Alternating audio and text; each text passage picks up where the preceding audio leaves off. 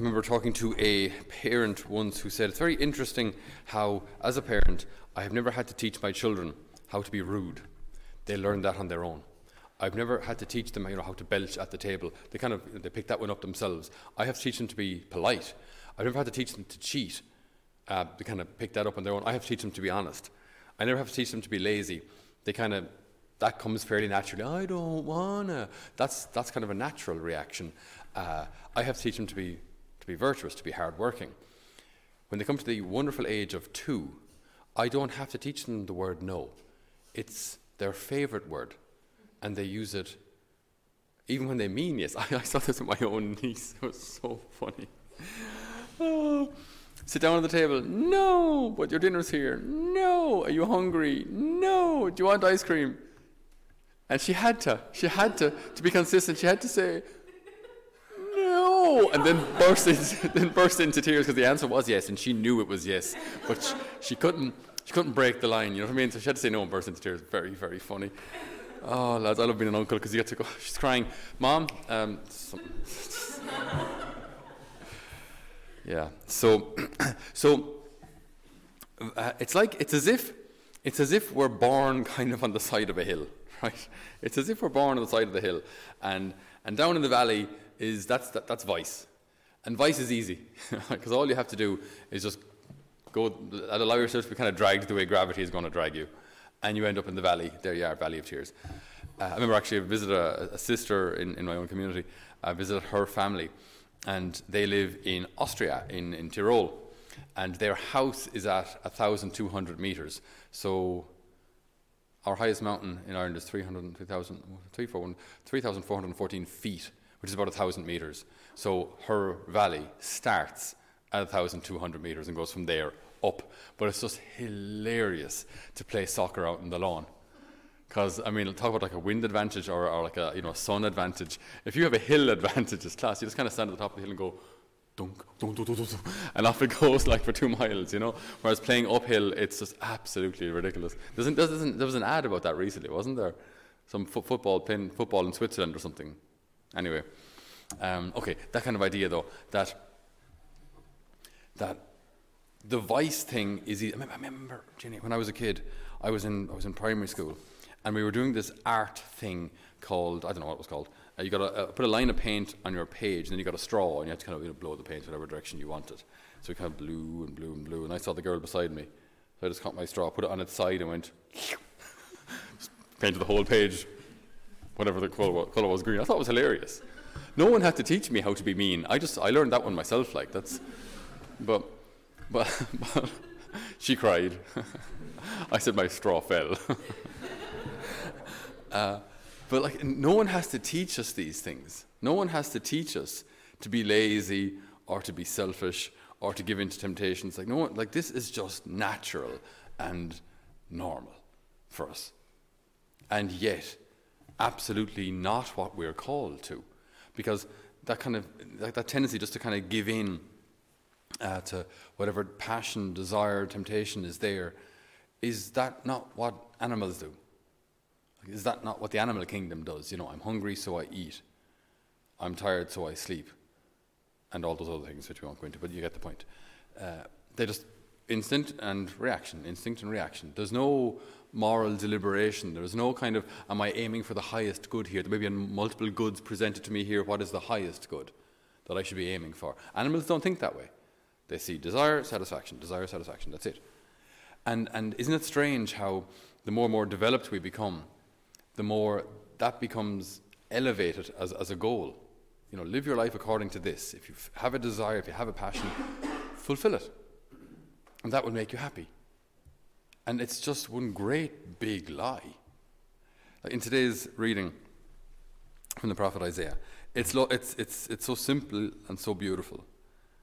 I, the Lord your God, teach you what is good for you. I lead you in the way you must go. If you had only been alert to my commandments, your happiness would have been like a river. This is completely contrary to what we hear in the world today. If you had been alert to my commandments, if you had been obedient, if you had done what I told you, your happiness would be like a river. Like the world would say, But it's rules and it's regulation and it's, it's the church that actually gets in the way of our happiness. Okay, the more we get rid of rules and regulation and organized religion, the happier we are, because then our shackles are broken, we are free. We can dance in the streets. Uh-huh. And when the dance is over, what do you do then? What do you do then? How do you live your life then? How do, what, what kind of criteria do we have to, to, to measure if our actions are good, bad, or indifferent? What's the standard? Because if the standard is just whatever I feel, well, generally, whatever I feel will be kind of the easiest thing, the most pleasurable thing, the path of least resistance. That's, that's the easiest way to go. But that's a downhill road into the valley of darkness. And that's so often then where, where we find ourselves and wonder how on earth we got here. I did everything I wanted to. Why am I so sad? I did everything that the, wor- the world promised me would make me happy. Why am I miserable? I, I, I did, I, I, I, I did what I was told would bring me happiness. Why do I feel so empty, so alone? And why does it seem like my whole world around me is just, it's all plastic and fake and Botoxed and airbrushed, and there's nothing real about my life at all. And the life that I live on, on social media isn't really me. It's what I project, what people I want to see of myself, but what, what I want people to see of me. But it's not me, because I can't put the morning hair me, the hungry me, the unshaven, well, the, uh, the rough looking me on, on, on, on Facebook. I wouldn't, I can't, I wouldn't. But so what I have up there, it's not, it's not the real me at all. So why do I feel so empty? But we have a, a, generation, maybe maybe going on two generations of people now who just, if, if, if, if you sit them down and have a serious conversation about how things are really going, they'll often kind of be asking themselves those questions. I just, I did everything I was supposed to, but the marriage is after breaking up, and I see the kids every now and again, and I have this new girl or new husband or new partner, and yeah, it's it's grand, it's good, yeah, it's, uh, and everything is just everything is a mess. Everything's a mess. And the Lord gives us this promise. It's, it's, it's, it's, it's a promise of His guidance, it's a promise of His fatherhood. I teach you what is good for you because on your own you mightn't actually know what's good for you, just like parents and children. My mom, for the best part of 20 years, and actually, no, best part of 42 years now, is still trying to convince me that broccoli is good for me. I, I seriously disagree. Um, nothing that tastes like that could possibly be good for you. Um, but like as as you know, parents are you know, if if a child could choose, if a child could choose, what do you want to eat? And I've seen this in families before. What do you want to eat? Uh, bag of crisps and a can of coke. And if the parents say yes to that on a regular basis, what happens to the child? Multiple things. Uh, so, for any of you interested in dentistry, right, the teeth will go a dark shade of black, right? Okay? Loving the kind of fall out. It's kind of going to happen anyway, but they'll fall out before they're supposed to. children will tend to get a tad little bit, you know, more huggable than they kind of should, should be for, for, for that age. Um, and then another consequence of it is when you present them with good food, they don't want it. So when you like, even like it's amazing. Like you know, you give them like, well, maybe kids aren't interested in, interested in steak, but even like freshly made chicken nuggets, not the frozen ones, like freshly made chicken nuggets, and you know, and some spuds or some sweet potato. Oh my goodness, sweet potato chips. Um, I'm actually I'm getting hungry right now. um, they don't want it because I I prefer crisps and coke. Yeah, but see, like there's there's no nourishment in that. Whereas this is actually nourishing and good for you, more or less. You know, so okay, there's vegetables. There's a leaf of lettuce fell on the plate as well. Okay? Uh, so, so this is good for you, but they don't want it anymore. So when we live a life, and this can also happen, this, dare I say, it actually has happened within the church as well. If we're fed spiritual food of coke and chips, then when, when the truth comes along, we actually don't want it anymore. We don't want the truth. We don't want to hear about, you know, final judgment. We don't want to hear about responsibility for our actions. We don't hear, want to hear about the reality and the existence of sin and the need for God's mercy. We don't want to hear these things anymore. Because we've been fed Coke and chips for so long that, well, why can't you just tell us we're going to heaven? Everyone else has been telling us that. But it's not the truth. It's not the truth, that's why. So, this is like the Lord says, I will teach you what is good for you. The implication there is because on your own you mightn't actually work it out. Our lives are pretty short, and I mean, when you're busy bringing up kids and working and keeping people fed and the house clean and working in the office and keeping the car serviced and the grass cut and the bins emptied and the house painted and the roof from leaking and the new heating system and visiting the cousins and visiting the first cousins and visiting the mother. And sorry, mom, I will get you this weekend. Uh, and all these kind of things, all these things that are taken from your time, right? And then, like, there's supposed to be some time in there also to try and work out a moral code as to how to live your life when so often you're just actually reacting to what's happening rather than kind of making a plan. You're just reacting to the next thing that comes your, comes your way. What if this moral code that you've invented is actually wrong? Because you don't have sit, time to sit down and study. By what criteria do I live my life? It's just kind of, as I say, it's, it's kind of a reflex. We kind of pick it up from, from society or from our culture. But we don't necessarily sit down and work it out. That's, that's why what the church teaches then is so important because it gives us this criteria, these structures to work out what's right and wrong. It, gives us a, a, teaching, it gives us clarity, it gives us something kind of solid to, to, to lean on. If God says it, it is true. Therefore, if God says it, do it. If God says don't do it, then don't. Voila. I don't have to work it all out for myself because I wouldn't have time, nor the intelligence. So I can, I can benefit from the, the, the, teaching of the Lord and then how saints uh, over the centuries have kind of teased this out as to how it applies to real life situations. I have all that to, to, to draw from then when, when I have to work out how to live my life. Well, I now have something to go on. I now have ex- experience of generations of holy men and women to draw from. This is, this is a good thing.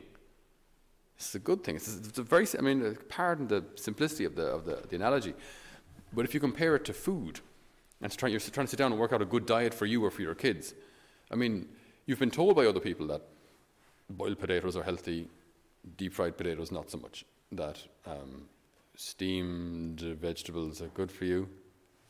Um, no vegetables are bad. Well, it's bad if you don't have vegetables. Okay, you know, you you um, water, right? People drink bottled water because it's so much healthier than tap water.